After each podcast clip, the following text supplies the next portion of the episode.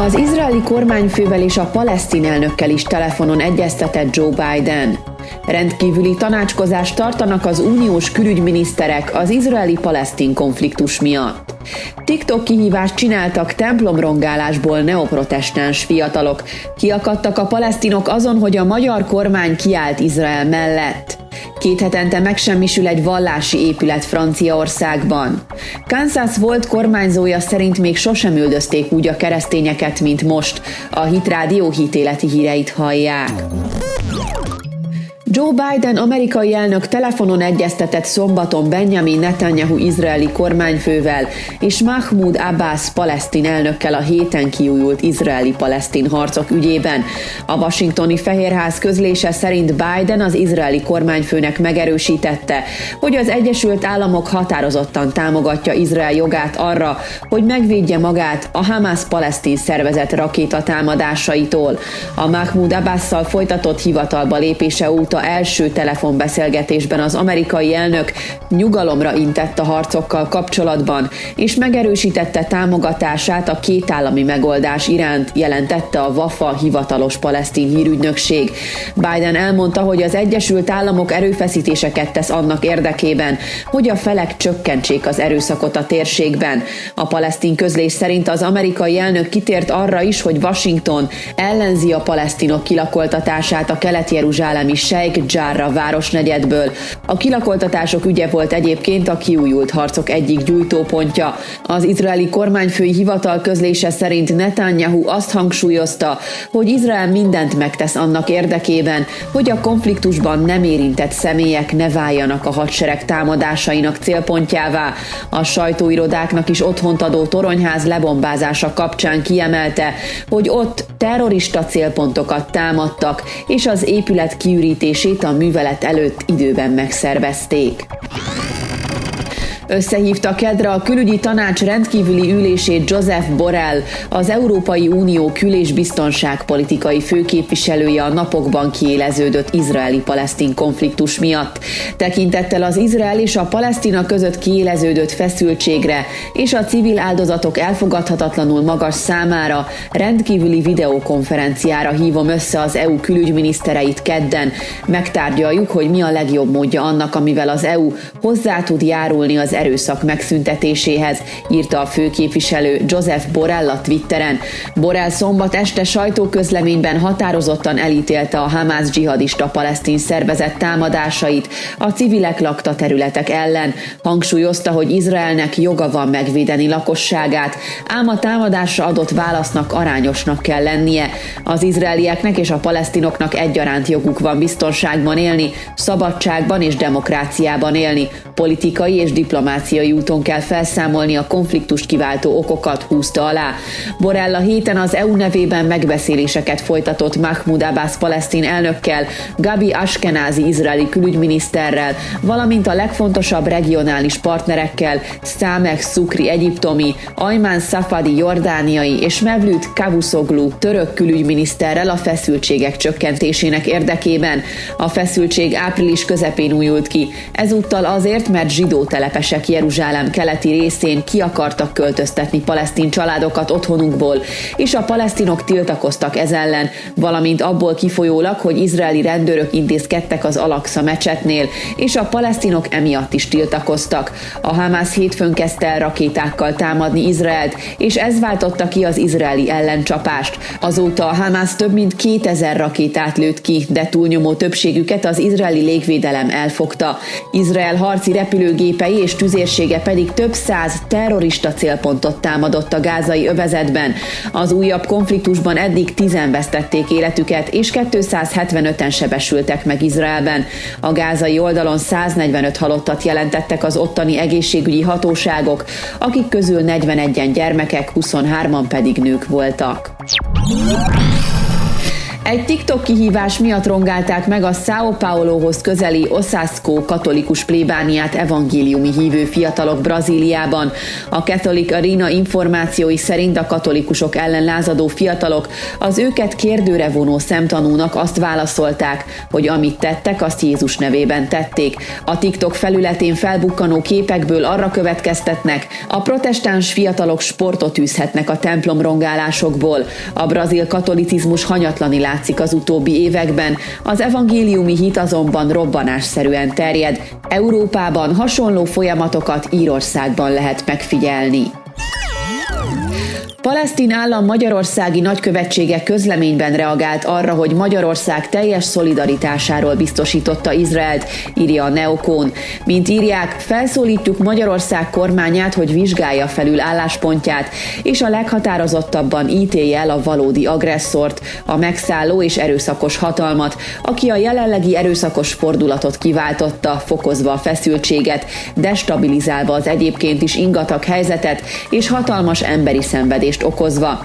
A palesztin állam Magyarországi nagykövetségének közleménye szerint május 1-én az izraeli megszálló erők békés keresztény imádkozókra támadtak, és megfosztották őket alapjoguktól, hogy a Jeruzsálemi Szent Sír templomban megünnepeljék a Szent Tűz szertartását. A közlemény szerint Sheikh Jarrahban egy hete a megszállók megpróbálták arra kényszeríteni a palesztin családokat, hogy hagyják el otthonaikat, majd néhány nappal ezelőtt az izraeli megszálló erők kegyetlenül megtámadták megtámadták a fegyvertelen imádkozókat az Alaksa mecsetnél, és több száz embert letartóztattak és megsebesítettek.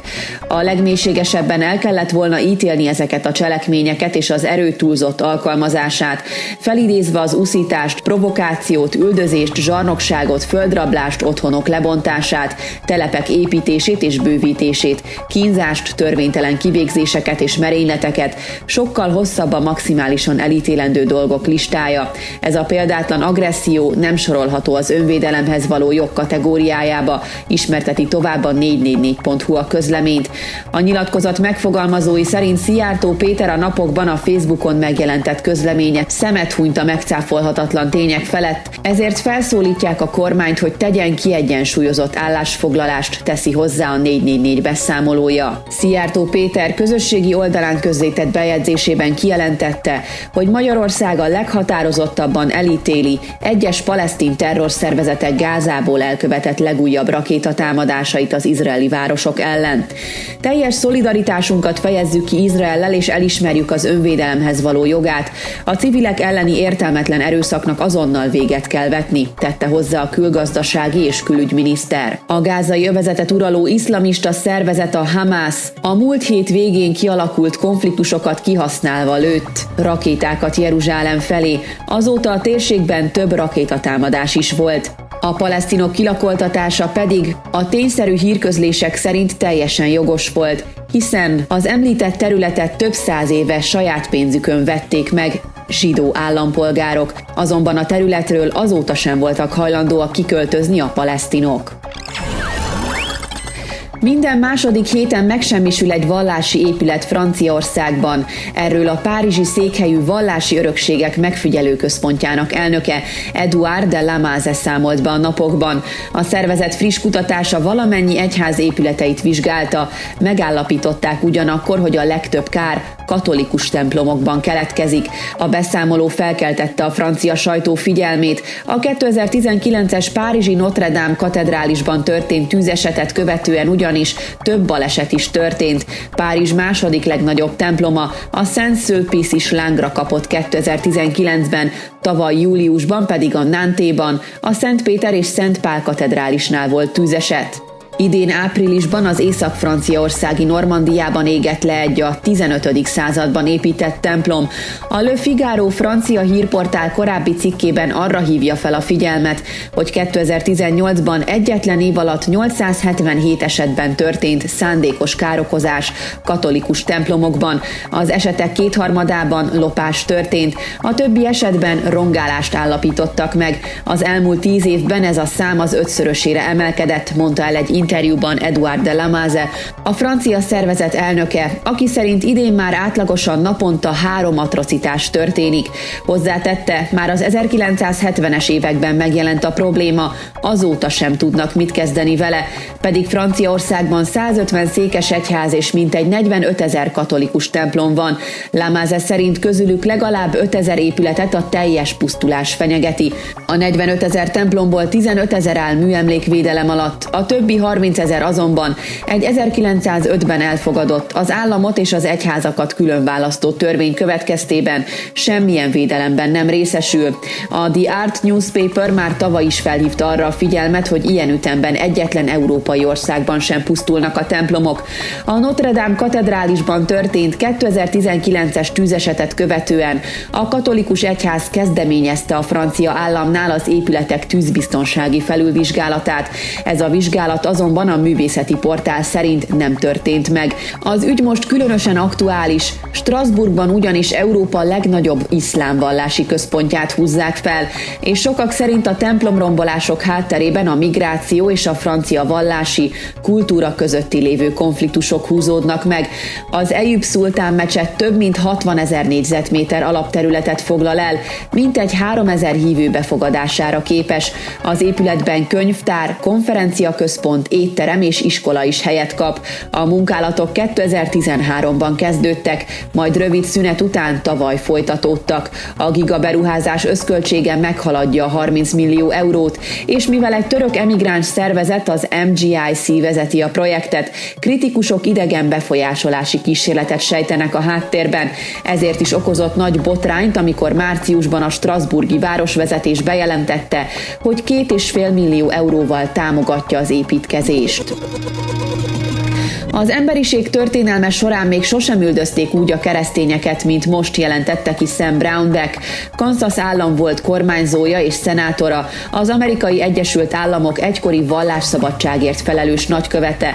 A politikus a Breitbart hírportálnak elmondta, hogy a legfrissebb jelentések szerint Szudánban és Üzbegisztánban, sőt némely közép-ázsiai országban olyan pozitív változásokat lehetett tapasztalni, amelyek a vallásszabadság felé közelítenek. Ezeken a helyeken területeken például lassan elismerték a vallásszabadsághoz való jogot, és Szudán pedig törölte az apostázia törvényét. Ez az első ország, amely ilyet tett a tapasztalataim szerint, mondta a volt kormányzó, aki hozzátette, hogy Üzbegisztánban több ezer keresztényt engedtek szabadon a koronavírus alatt, akiket csak szimplán a hitük miatt ítéltek el, ez pedig szintén előrelépésnek számít. Azonban kiemelte a kínai kormány diktatúráját, amely háborút hirdetett az összes vallás számára, számára.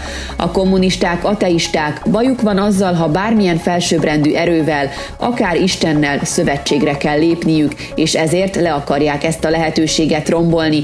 Legyen szó a tibeti buddhistákról, a keresztényekről, a katolikusokról vagy az újgurokról, mondta a politikus, aki kiemelte, hogy Kína a modern technológiával felfegyverkezve nyomja el politikailag állampolgárait. Le fogják zárni Hongkongot is, ez egy autoritárius rezsim, amely gusztustalan módon használja fel a technológiát az elnyomásra. Kína és Amerika ideológiai harca pedig meg fogja határozni a jövőbeli világrendet, de meg fogjuk nyerni ezt a harcot, mondta a politikus, majd hozzátette, hogy Kínán kívül a keresztényeket durva módon nyomja el még az afrikai iszlamizmus is. A világon élő emberek többsége olyan országban él, ahol létezik keresztényüldözés vagy annak valamilyen formája, Nemrég a jazidi keresztényeket tömegesen gyilkolták le Irakban, ott, ahonnan eredetileg a kereszténység származik, emelte ki.